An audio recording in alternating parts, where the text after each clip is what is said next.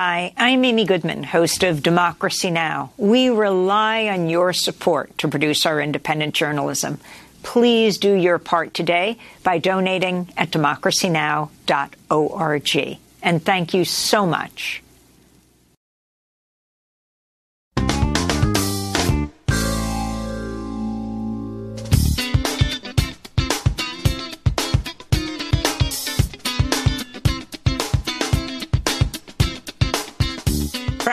From York, this is Democracy Now! I felt that I had a message, but people did not choose to listen to what I was saying. We all understand that she sat down on the bus. The policeman, he said, why don't you stand up? I said, I don't think I should have to stand up. The narrow narrative of her just on one day did something. Couldn't be further from the truth. Rosa Parks helped spark the civil rights movement in 1955 by refusing to give up her seat to a white man on a bus in Montgomery, Alabama. When she died in 2005, one network described her as a tired seamstress, no troublemaker. Well, today we look at a new documentary that explores her troublemaking, her lifelong dedication to fighting racism and support for armed militant black activists. The film is called The Rebellious Life of Mrs. Rosa Parks. We'll speak to the film's co-director, Yoruba Richen.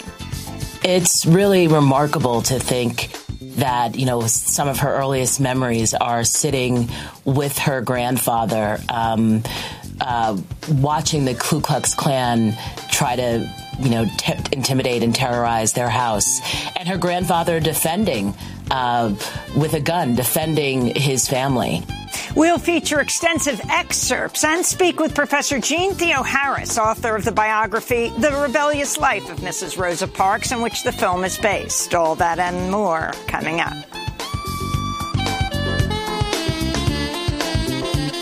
Welcome to Democracy Now!, democracynow.org, the War and Peace Report. I'm Amy Goodman. In Iran, a massive fire engulfed parts of Tehran's infamous Evin prison on Saturday, killing at least eight people, injuring dozens of others. It's unclear exactly what happened, though Iranian state media reports prisoners and guards clashed before the blaze erupted. Witnesses reported hearing explosions and gunfire coming from the prison.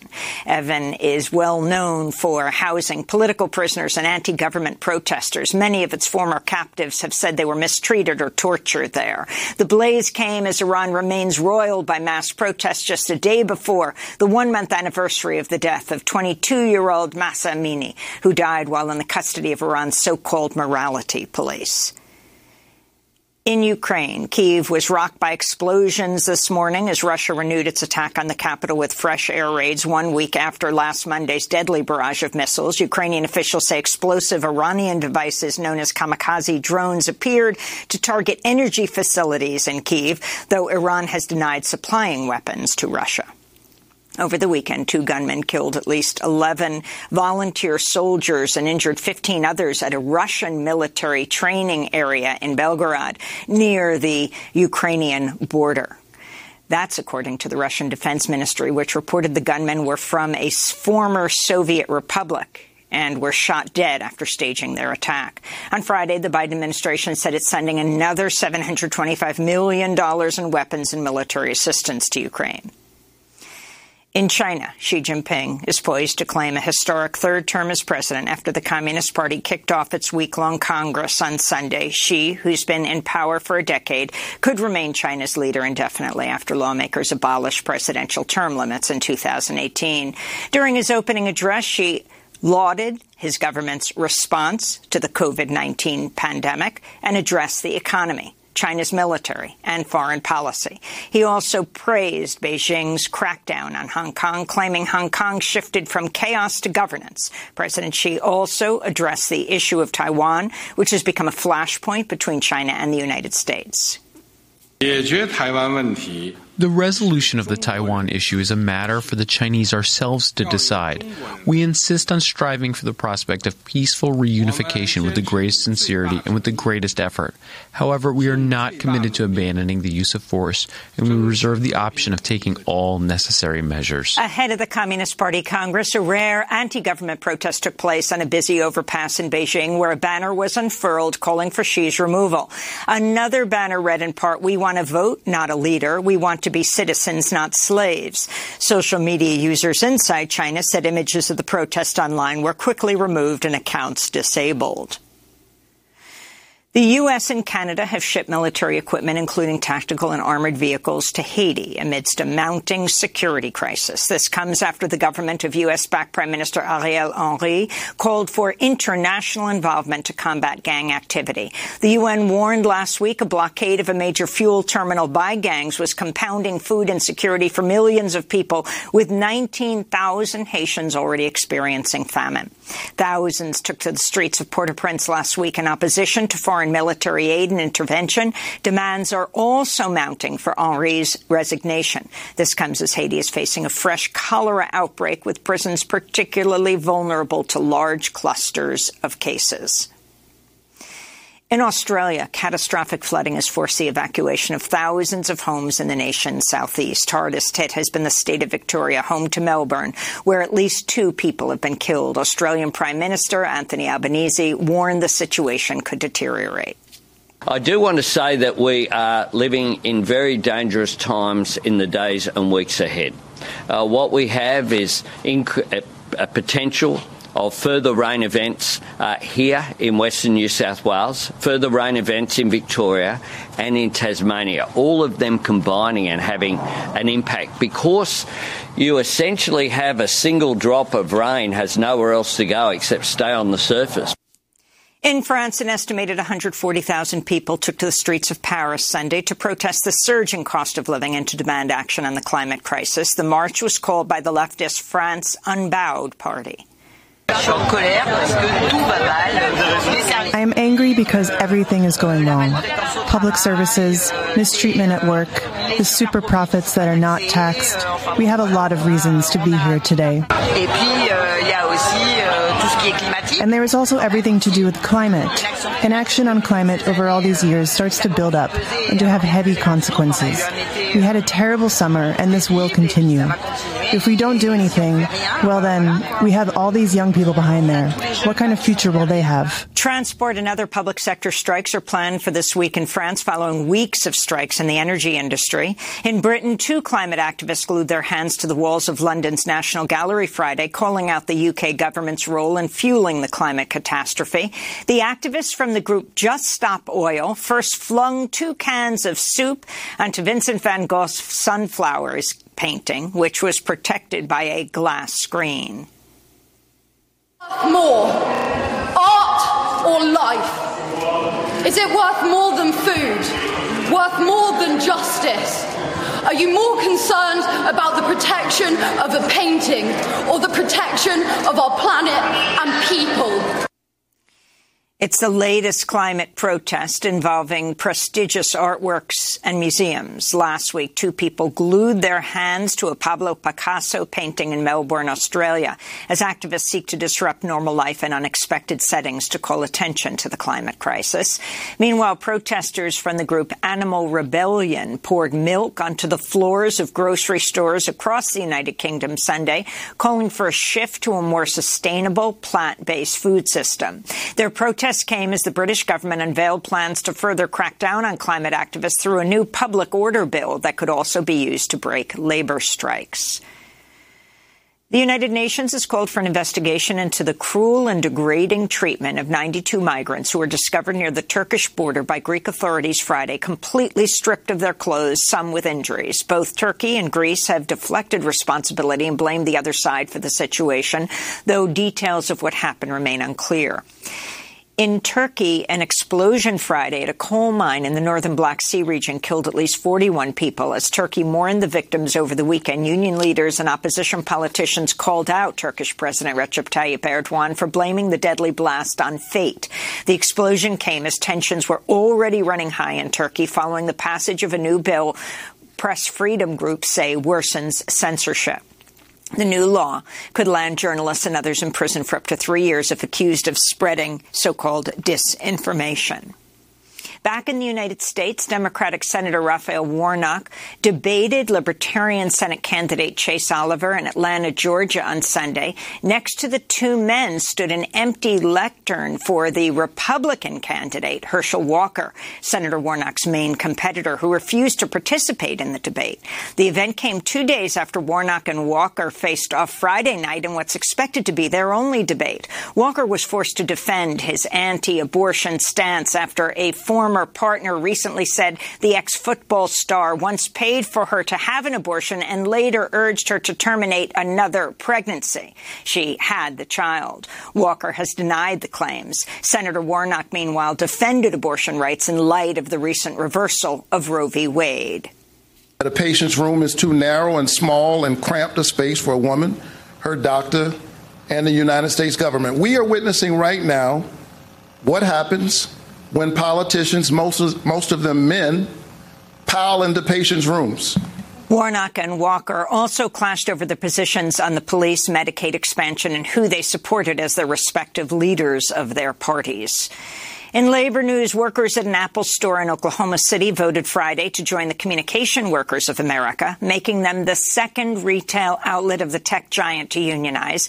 Senator Bernie Sanders celebrated the successful organizing campaign, tweeting, quote, last year, Apple made a record $95 billion in profit. Its billionaire CEO made $99 million in 2021. It's time for Apple to treat its workers with respect, Senator Sanders tweeted.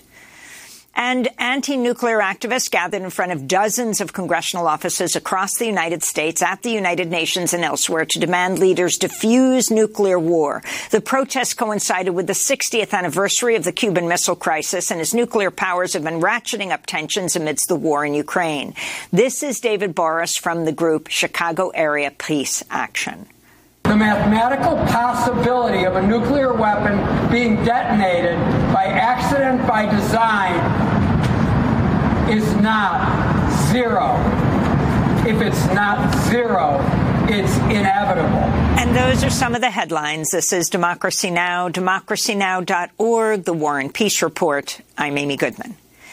It was December 1st, 1955, that Rosa Parks famously refused to give up her seat on a bus to a white passenger in Montgomery, Alabama, thus launching the modern day civil rights movement. When she died in 2005, one network described her as a tired steamstress. They said she was no troublemaker. But the media got it wrong. Rosa Parks was a first class troublemaker. Today we spend the hour looking at this often ignored side of her remarkable life. It's told in the new Peacock documentary, The Rebellious Life of Mrs. Rosa Parks. I felt that I had a message, but people did not choose to listen to what I was saying. We all understand that she sat down on the bus. That policeman, he said, why don't you stand up? I said, I don't think I should have to stand up. The narrow narrative of her just on one day did something. Couldn't be further from the truth. Often the man is out front and you never hear about the wife. The reverse is true. She was considered a threat. Espousing radical views. If they could see her talking about the Republic of New Africa, her out there with the Panthers, then they would understand the real Rosa Parks, but they might have been just a little frightened. She has been an activist for over three decades. For Ms. Parks, it was especially dangerous. Fighting on issues that are still very much at the forefront. She never gave up. She lit the torch to the next generation. That's the trailer for The Rebellious Life of Mrs. Rosa Parks, set to air on Peacock Wednesday, October 19th. Well, on Friday, I spoke with two people involved in the film. Yoruba Richens, the film's co-director, acclaimed filmmaker, former Democracy Now! producer, founding director of the documentary program at the Graduate School of Journalism at CUNY. I also spoke with Jeanne Theoharis, professor of political science at Brooklyn College, author of the award-winning biography, The Rebellious Life of Mrs. Rosa Parks, on which the new documentary is based.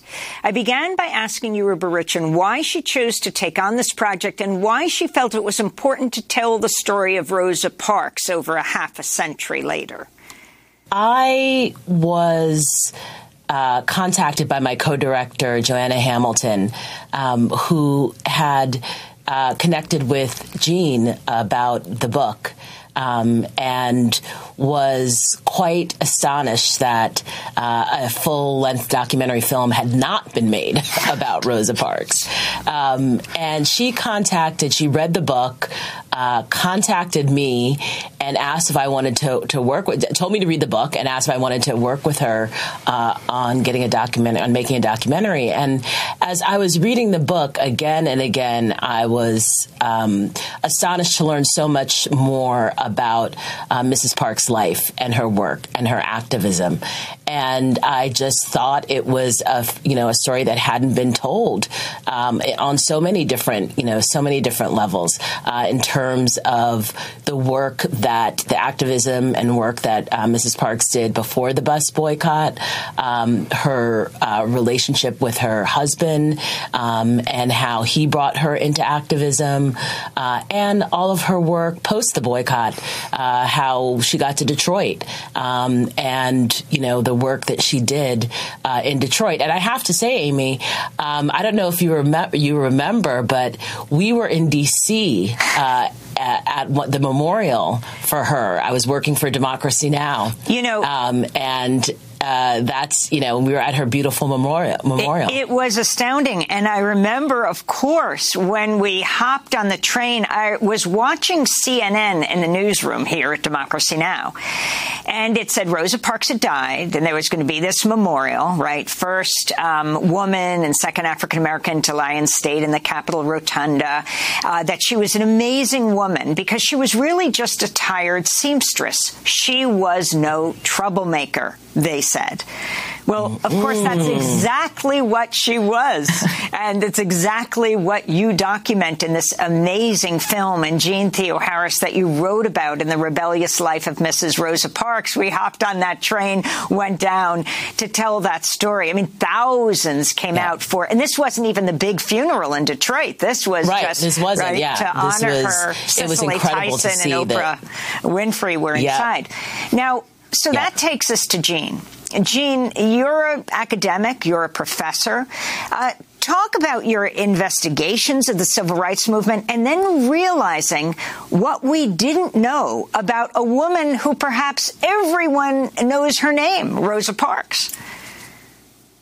Right. And I think you and Yoruba starting with that memorial, that funeral, is actually where I started because I was both transfixed by it. It's an incredible, really unprecedented honor um, for a woman activist, for a civil rights activist, and yet, as both of you are noting, she gets smaller and smaller in it.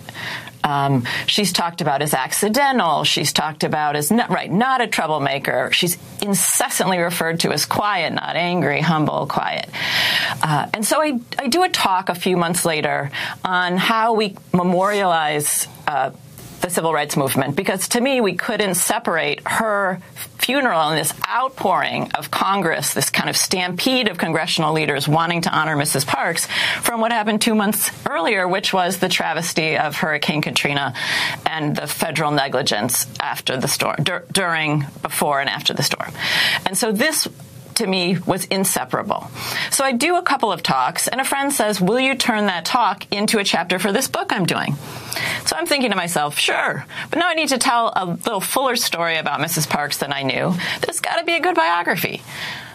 And I look, and there's no serious biography of Rosa Parks. Mm. And until my book comes out in 2013, there is no serious footnoted biography of her. But when I start to look, and I'm coming to this as an as a scholar of the civil rights movement outside of the South, and one of the first things that I start to realize is how huge her political life is after the boycott. They're forced to leave Montgomery in 57, eight months after the boycott successful end, moved to Detroit to what she describes as the northern promised land that wasn't. And so she'll spend the next 40 years fighting the racism, the school segregation, the housing segregation, the job discrimination, the police brutality of the North.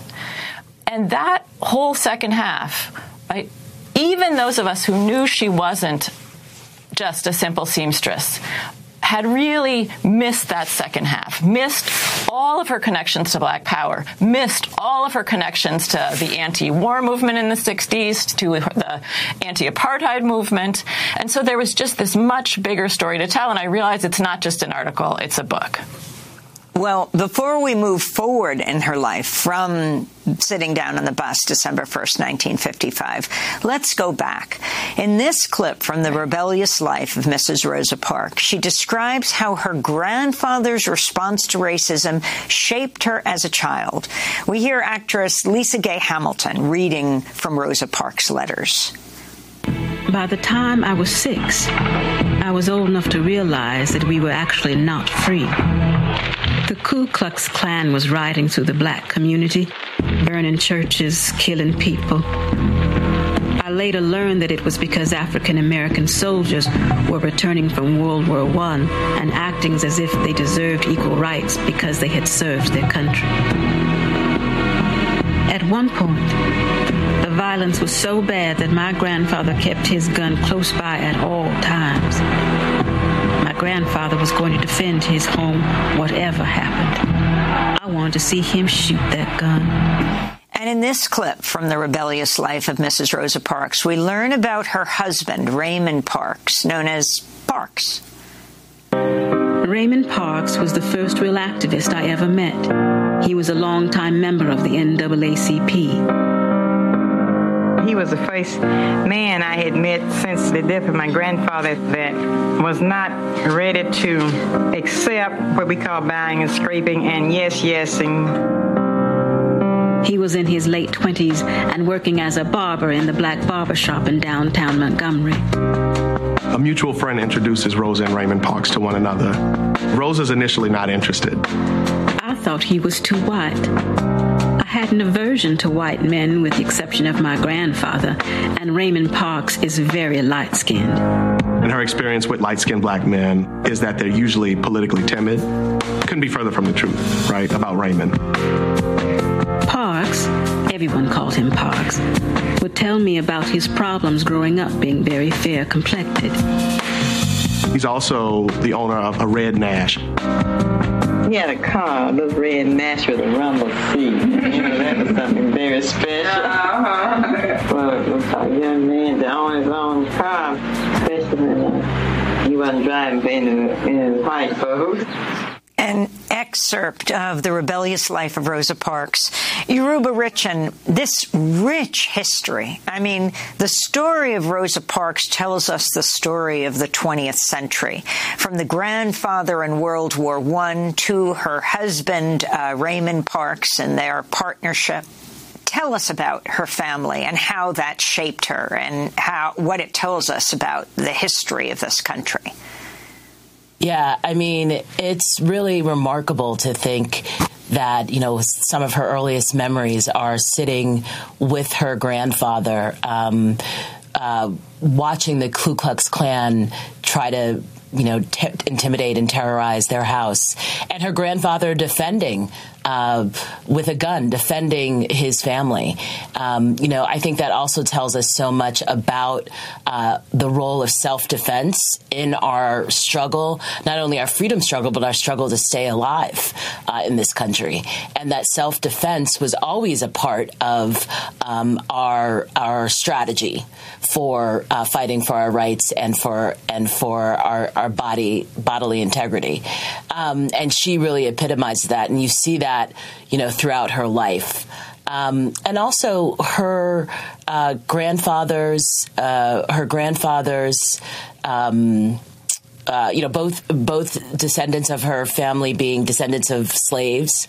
Um, her mother's uh, value on, on education, uh, being sent to Miss White's school, where she learned, uh, you know, flourished as a as a reader and a, and a lover of history.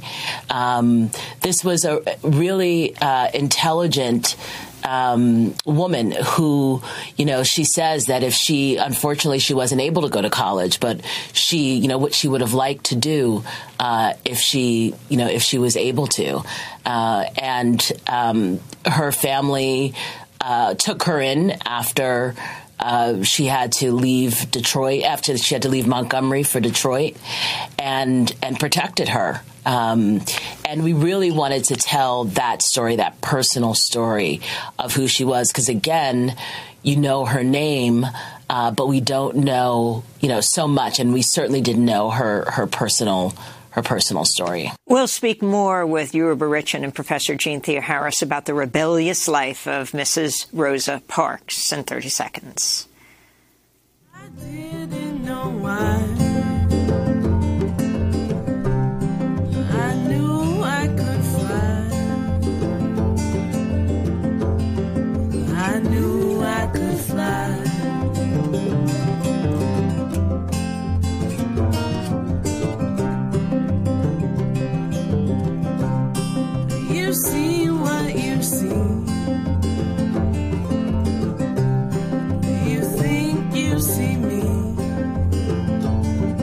Knew I Could Fly by Our Native Daughters. This is Democracy Now!, democracynow.org, The War and Peace Report. I'm Amy Goodman as we continue to look at the new Peacock documentary, The Rebellious Life of Mrs. Rosa Parks, that premieres Wednesday. In a moment, we'll continue our conversation with the film's co-director, Yoruba Richen, and Professor Jeanne Theoharis. But first, let's go back to the documentary. In this clip, actress Lisa Gay Hamilton reads from Rosa Parks' letters about her investigation in 1944 of what happened to Recy Taylor, black mother mother and sharecropper raped by six white men in Alabama.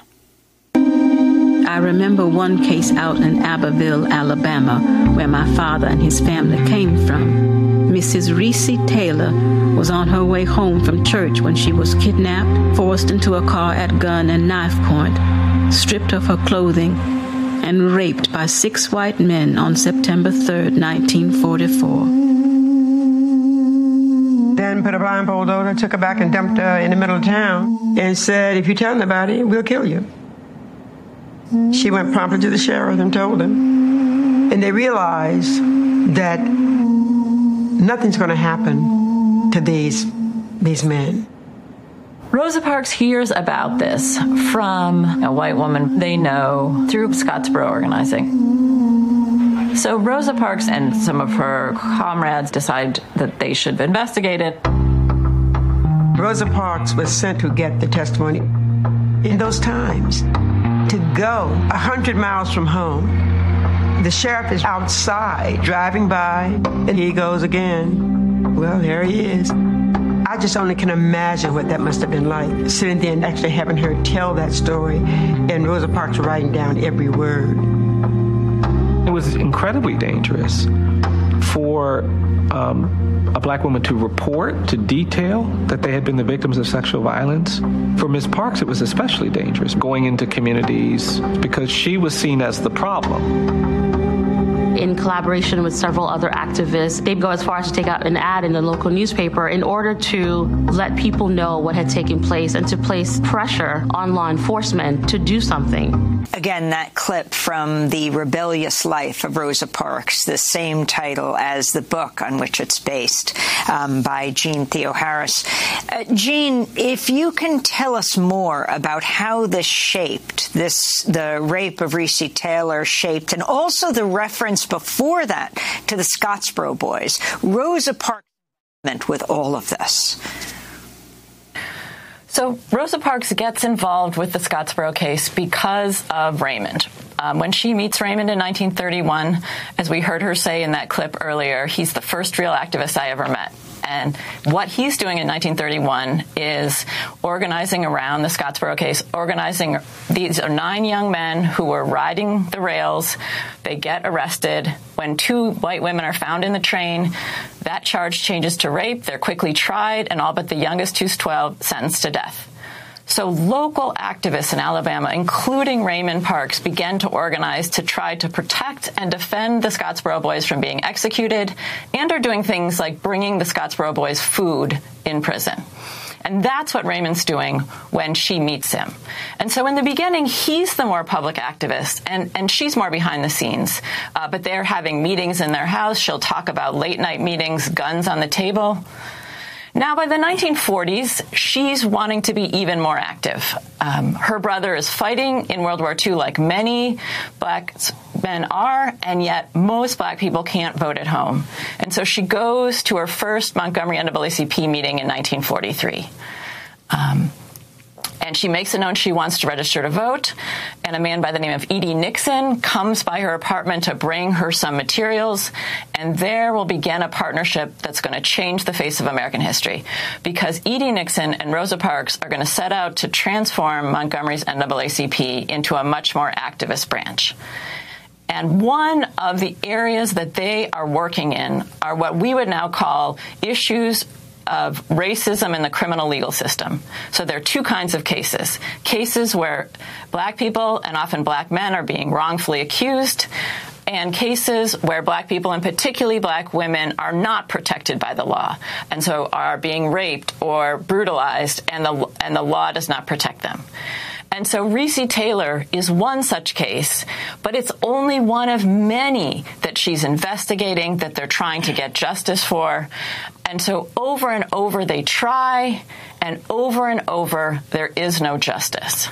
And so I think one thing that we can see in Rosa Parks' life in this decade, right, from the mid 40s, right, till the early to mid 50s, is how many things they're trying and how hard it is, as she would put, to keep going when all our efforts seemed in vain. And so she is getting, as we would call it today, you know, she's getting depressed, she's getting burned out. Um, and so this is taking a toll. And yet, I think one of the things that makes Parks so. Um, that I admire so much in her is this ability to keep going even when you get discouraged. And that's what we'll see her do.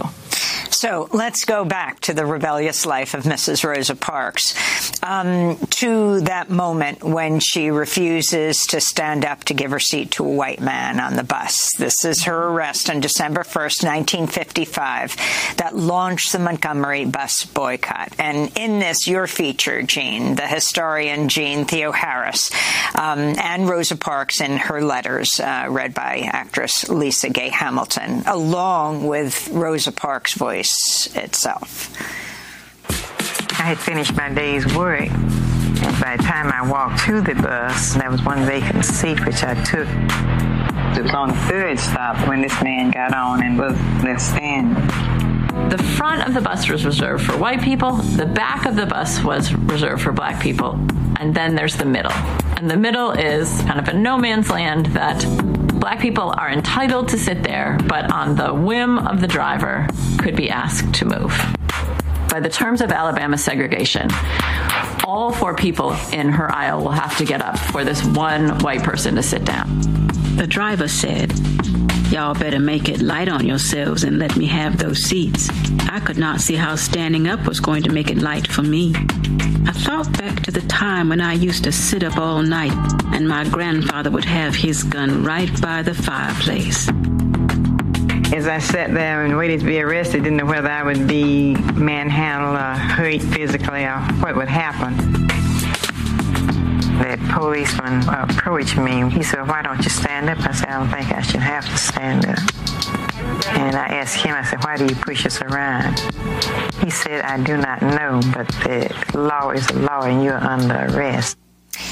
Our guest, Jeanne Theoharis, is among those we hear from in this next clip also about the challenges Rosa Parks faced after the Montgomery bus boycott, along with Rosa Parks herself and historians Mary Frances Berry, Keisha Blain, and Robin D.G. Kelley, as well as others all sorts of rumors snake through Montgomery's white community about Rosa Parks that she's a NAACP plant, that she's a communist plant, she has a car, she's Mexican, that she's not even from Montgomery. We don't often want to talk about the reprisals. We don't want to talk about the consequences and how people make personal sacrifices in order to advance a broader movement after the incident, I worked five weeks through the month of December and was discharged from my job after the first week in uh, January the owner of the barbershop on the Air Force Base prohibits, you know, all discussion of Rosa Parks and all discussion of the bus boycott. And Raymond resigns in protest, thinking that, you know, if he can't defend his wife, that, you know, he's being silenced. Dr. King ends up getting the accolades. He is invited everywhere to speak, honorarium, makes money, survives. He, he's a hero. The civil rights groups would have her go out and speak at events and raise money, but it never occurred to anybody that they ought to find some way for them to be supported. I think that part of the way she was treated was because she was a woman, therefore taken advantage.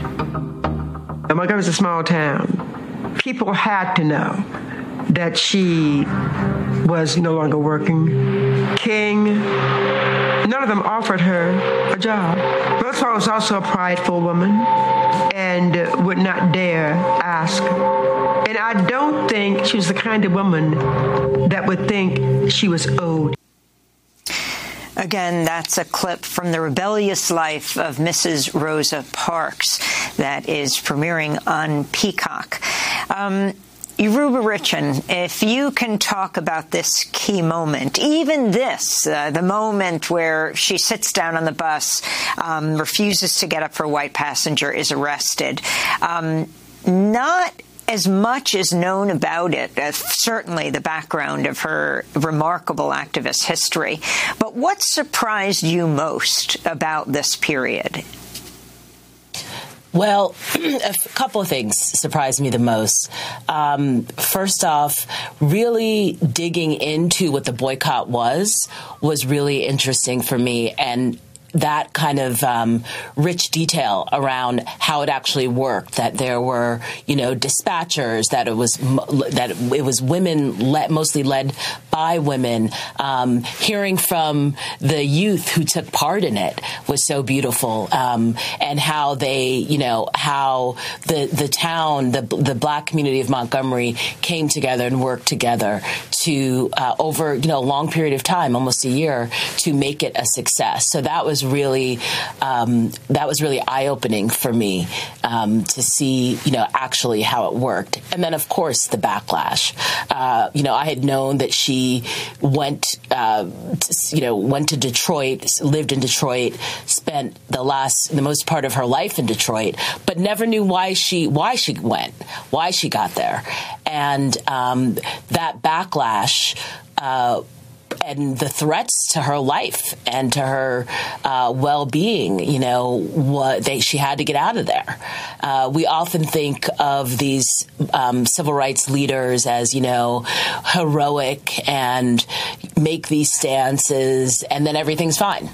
Um, but the risk and the um, the danger that they face is often not explored and uh, we really you know obviously that was that's a key moment to her life um, and part of uh, and part of what she sacrificed by taking a stand on that bus. And Professor Theoharis, what was accomplished in terms of the Supreme Court decision that would come a year later, the um, how many people knew that it was Rosa Parks who launched Dr. Martin Luther King really into the huge public, uh, in national and international arena?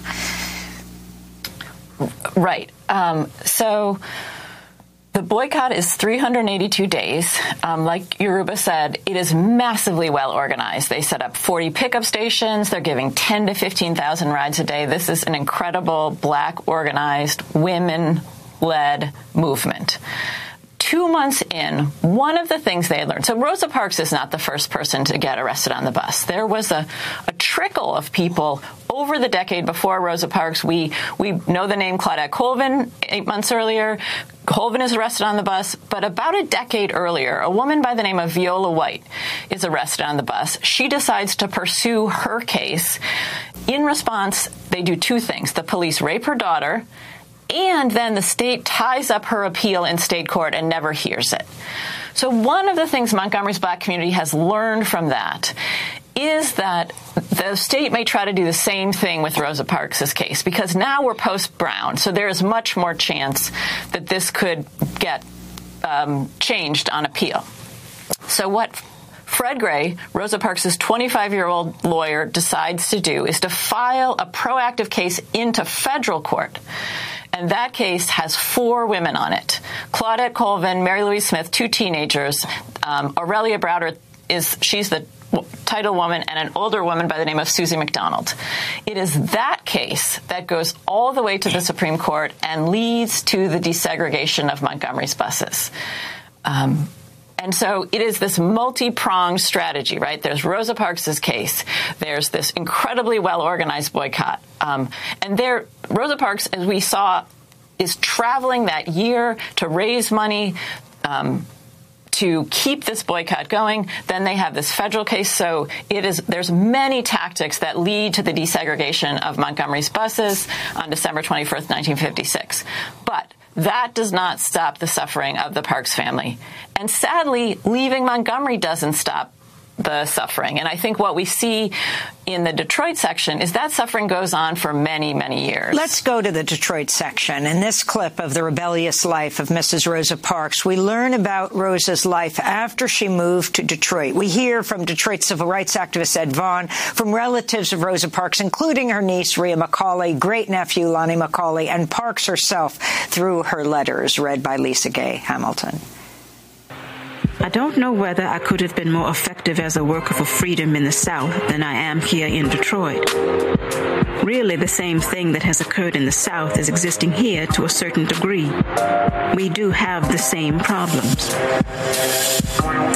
Blacks in Detroit were relegated to the worst parts of town called Black Bottom and uh, Hastings Street. But we built homes there and institutions developed there it was very difficult, you know, to say the least. So what my grandfather do, he would just grow his own food. My father had a green thumb. He'd work all day in the Chrysler's plant, and then he would come home and work a garden. We grew up on uh, fresh tomatoes, green peppers, onion. There was enough food in that little plot for him, grandmother, Auntie Rose, and Uncle Parks. Rosa Parks is a very creative person, and she would take found objects and create stuff out of them. You know, of course, dresses and ideas of quilts. She taught us how to sew. The stitches were absolutely perfect. She could tailor anything. She could look at something and go home and sew it from the rebellious life of Mrs. Rosa Parks. Uh, talk about this period, Yoruba, in Detroit. And of course, that's where, well, when she died, the big funeral was, but how Detroit shaped her. Yeah, and how she shaped Detroit. I mean, you go there now and you have murals, you have Rosa Parks Boulevard. Um, her imprint in that city is really palpable. Um, so the northern promised land that was it i think describes it all. And of course she's there throughout the uh, uprisings that happened in detroit. At that time the the, the biggest uprising uh, racial uprising uh, the, this country had seen. She is um, there uh, on the on the um, the people's tribunal which excuse me which uh, was put together by the people of detroit by the black people of detroit in response to the killing at Al- uh, at Algiers Motel um, that uh, of the the young boys and who were getting no justice uh, by the police. I mean, Detroit has a like many cities, but Detroit had had a uh, notorious relationship, violent relationship with the black community, um, and she uh, was part of a tribunal that was at the Church of the Black Madonna, uh, a militant black church, very famous church, activist church uh, that she also uh, uh, was a part of and and, and uh, attended. Um, and they put on a tribunal, and they had uh, you know to seek justice some kind of justice uh, for the for the for the young boys and the uh, and to you know give the to, to rule that these officers were, were guilty um, her she worked for John Conyers. Um, he she helped him get elected and work. That was her first paid political job. Um, and Conyers, she was, you know, Conyers was the first um, uh, congressman to introduce the HR 40, the reparations bill. She was a supporter of reparations. I mean, her uh, support for the black freedom struggle all through the 60s, 70s, 80s, 90s, up until she passed, was, you know, through the work that was going on in Conyers' office and, and in Detroit. More with Yoruba Richen, co-director of the new documentary The Rebellious Life of Mrs. Parks and Professor Jeanne Theoharis when we come back in 30 seconds.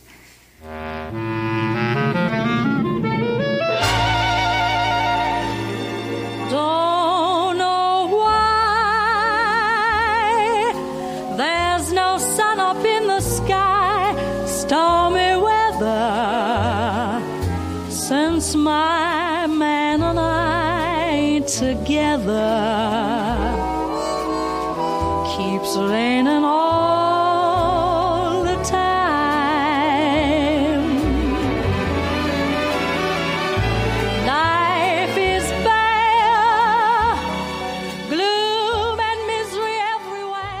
everywhere. Lena singing Stormy Weather. This is Democracy Now!, democracynow.org. I'm Amy Goodman as we continue to look at the new Peacock documentary, The Rebellious Life of Mrs. Rosa Parks, that premieres Wednesday.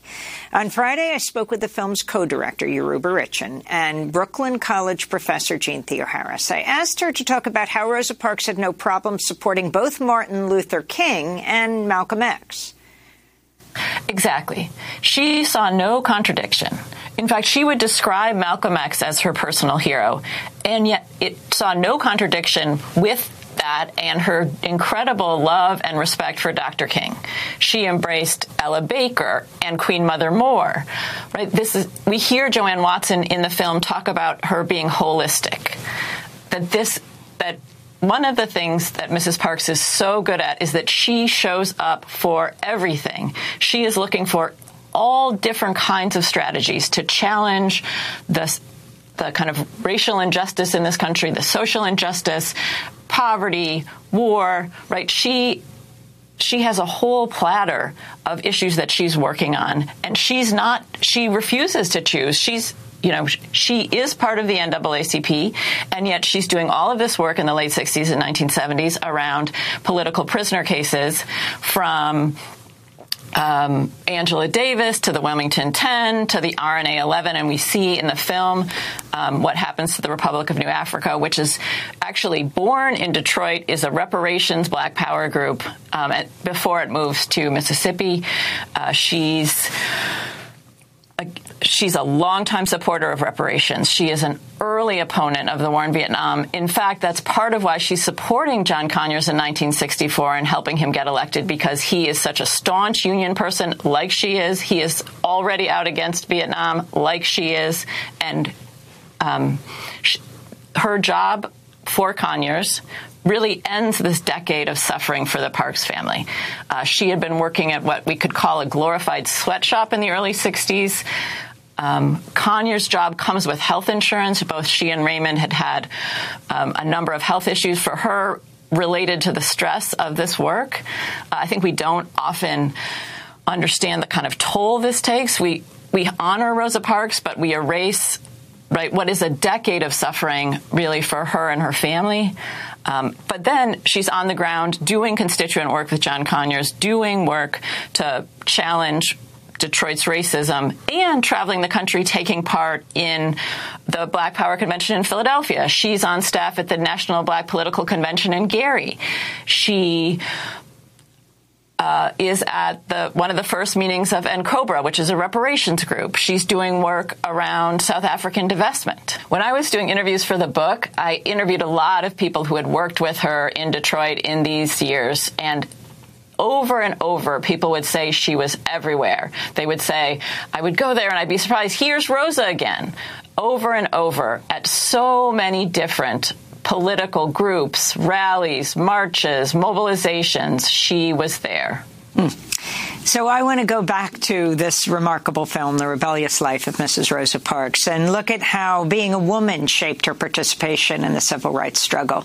This clip features the historian Mary Frances Berry and Ericka Huggins of the Black Panther Party, activist Gloria Richardson, former Detroit City Council member JoAnn Watson, and Rosa Parks in her own words, again read from her letters by actress LisaGay Hamilton. I was with the March on Washington in 1963. That was a great occasion, but women were not allowed to play much of a role. The March on Washington is one example of how black women are often marginalized in the civil rights movement. If you look at those who spoke, with the exception of Daisy Bates, who only spoke for a few minutes, the entire program was dominated by men. Was a tribute to women in which A. Philip Randolph, one of the organizers of the march, introduced some of the women who had participated in the struggle, and I was one of them. They would have her stand up and wave at people. There's Rosa Parks. You know, she sat down on the bus in Montgomery. Wave at him, Rosa Parks, Mrs. Parks. And she sat down. They never said anything beyond that. I was 15 when I went to the March on Washington. I stood there in awe of all of the people that had gathered. And I remember Lena Horne moving swiftly to the front of the stage, picked up a microphone, and sung two syllables. And they lingered in the air. There was a blanket of silence. Lena, she was taking Rosa Parks around to European satellite stations and saying, this is the woman that started Montgomery. This is it. So when I saw her doing that, I joined her. We was determined to see that Rosa Parks was recognized. There's so much patriarchy built into the movement like it's built into so many institutions. Women raise most of the money, do most of the organizing. But when you go back and check the record, those who've been labeled presidents or eh, directors or the leaders, uh, the grand poobah, largely have been men, while the women have done the work. And Mother Parks, uh, she was doing the work as you refer to her as Mrs. Parks, talk about your use, I mean, even in the title, uh, The Rebellious Life, not of Rosa Parks, but of Mrs. Rosa Parks, the significance of that honorific for uh, Mrs. Parks. Well, I have to defer to, to Jeanne around that, but I know that as soon as all I remember is that as soon as we started working uh, on this film, we started referring to her as Mrs. Parks, and I think that was a, a Jeanne directive. Jeanne. So, I mean, certainly if you talk to anybody who knew Mrs. Parks, they refer to her as Mrs. Parks. Um, and, and certainly, I remember as we started to do interviews, I was like, people are not going to, they are always going to say it, so we always have to say it, right? Um, and I think the Mrs. does a couple of things.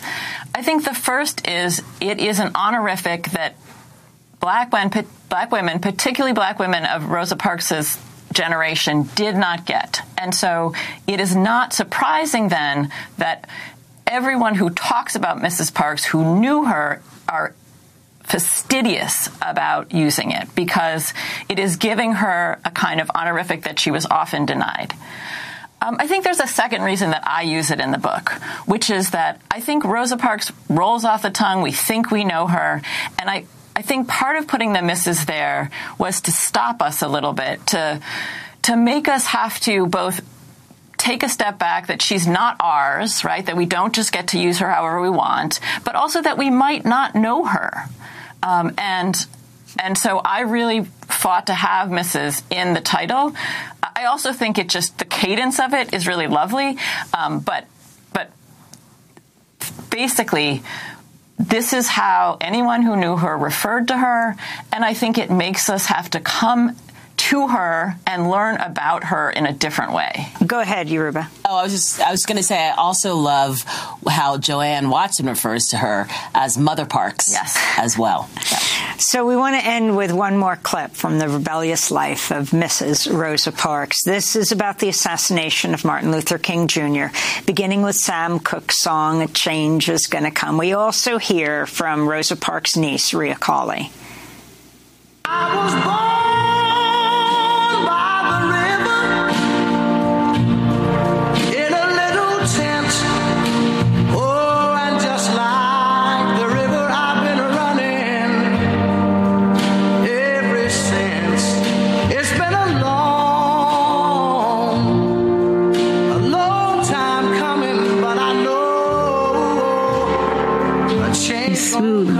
Was like medicine to the soul.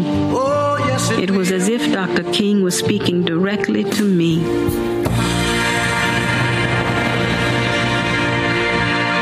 I rarely saw her show emotion, but when Dr. King was assassinated, I saw her cry at his funeral.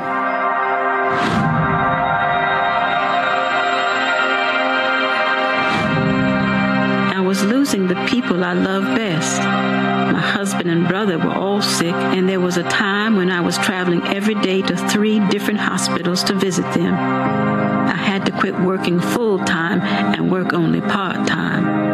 Auntie Rose and Uncle Parks loved each other to the end. As Uncle Parks' health deteriorated, um, the loving way that she would take care of him, they were so closely joined together. Parks died in 1977 when he was 74 after a five year struggle against cancer. My brother Sylvester died three months after that, also of cancer. Mama was ill with cancer too. I cared for her at home until she died at the age of 91. That from the life, the rebellious life of Mrs. Rosa Parks. Um, as we begin to wrap up, uh, Yoruba Richen, um, if you can talk about what Rosa Parks' life means for today. The idea that rights not fully achieved, not in the film, but very interesting is her fierce opposition to Clarence Thomas becoming a Supreme Court justice, saying it would not represent a step forward in the road to racial progress, but a U turn on that road, like his statements on Brown v. Board of Education and even on Roe v. Wade. Talk about this.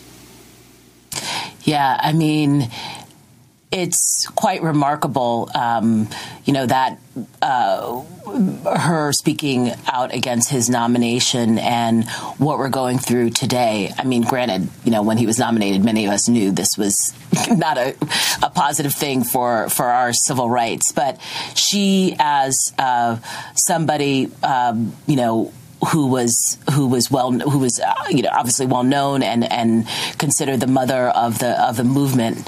Um, her speaking out against him was very important, and uh, those words ring true today. Um, we're seeing a, a, total retrenchment of you know of so many rights, uh, from uh, women's rights uh, to civil rights. Um, uh, gun rights, uh, I'm sorry, gun uh, control, um, a, a, bunch of other cases that are on the docket that are uh, in danger of taking away other rights. Um, so Mrs. Parks, you know, sat on, I, I, think of how she sat with her grandfather uh, in the early 1900s, uh, facing the KKK and, and defending, with him defending his house, and, you know, where we are today, and that she never stopped fighting for that for that justice and knew that we weren't there even at the end of her life. And obviously, we're still not now, but gives us some, gives me some inspiration um, and hope that you have to keep on keeping on. And I think Miss Parks knew that. Yoruba Richen, co-director with Johanna Hamilton of the new Peacock documentary, The Rebellious Life of Mrs. Rosa Parks. It premieres on Wednesday.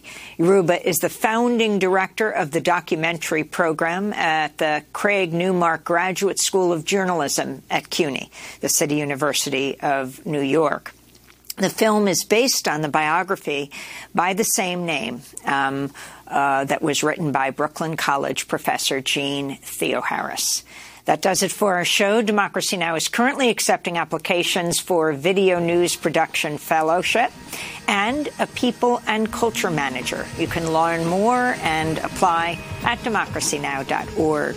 Democracy Now! is produced with Renee Feltz, Mike Burke, Deena Guzder, Messiah Rhodes, Nermeen Shaikh, Maria Taracena, Temi Warren, Charina Nadura, Sam Alcoff, Tey-Marie Astudillo, John Hamilton, Robby Karran, Hany Massoud, and Mary Conlon. Our executive director is Julie Crosby. Special thanks to Becca Staley, John Randolph, Paul Powell, Mike Di Filippo, Miguel Nogueira, Hugh Gran, Denis Moynihan, David Prude, and Dennis McCormick. To see all our shows, you can go to any podcast platform or democracynow.org. I'm Amy Goodman. Stay safe.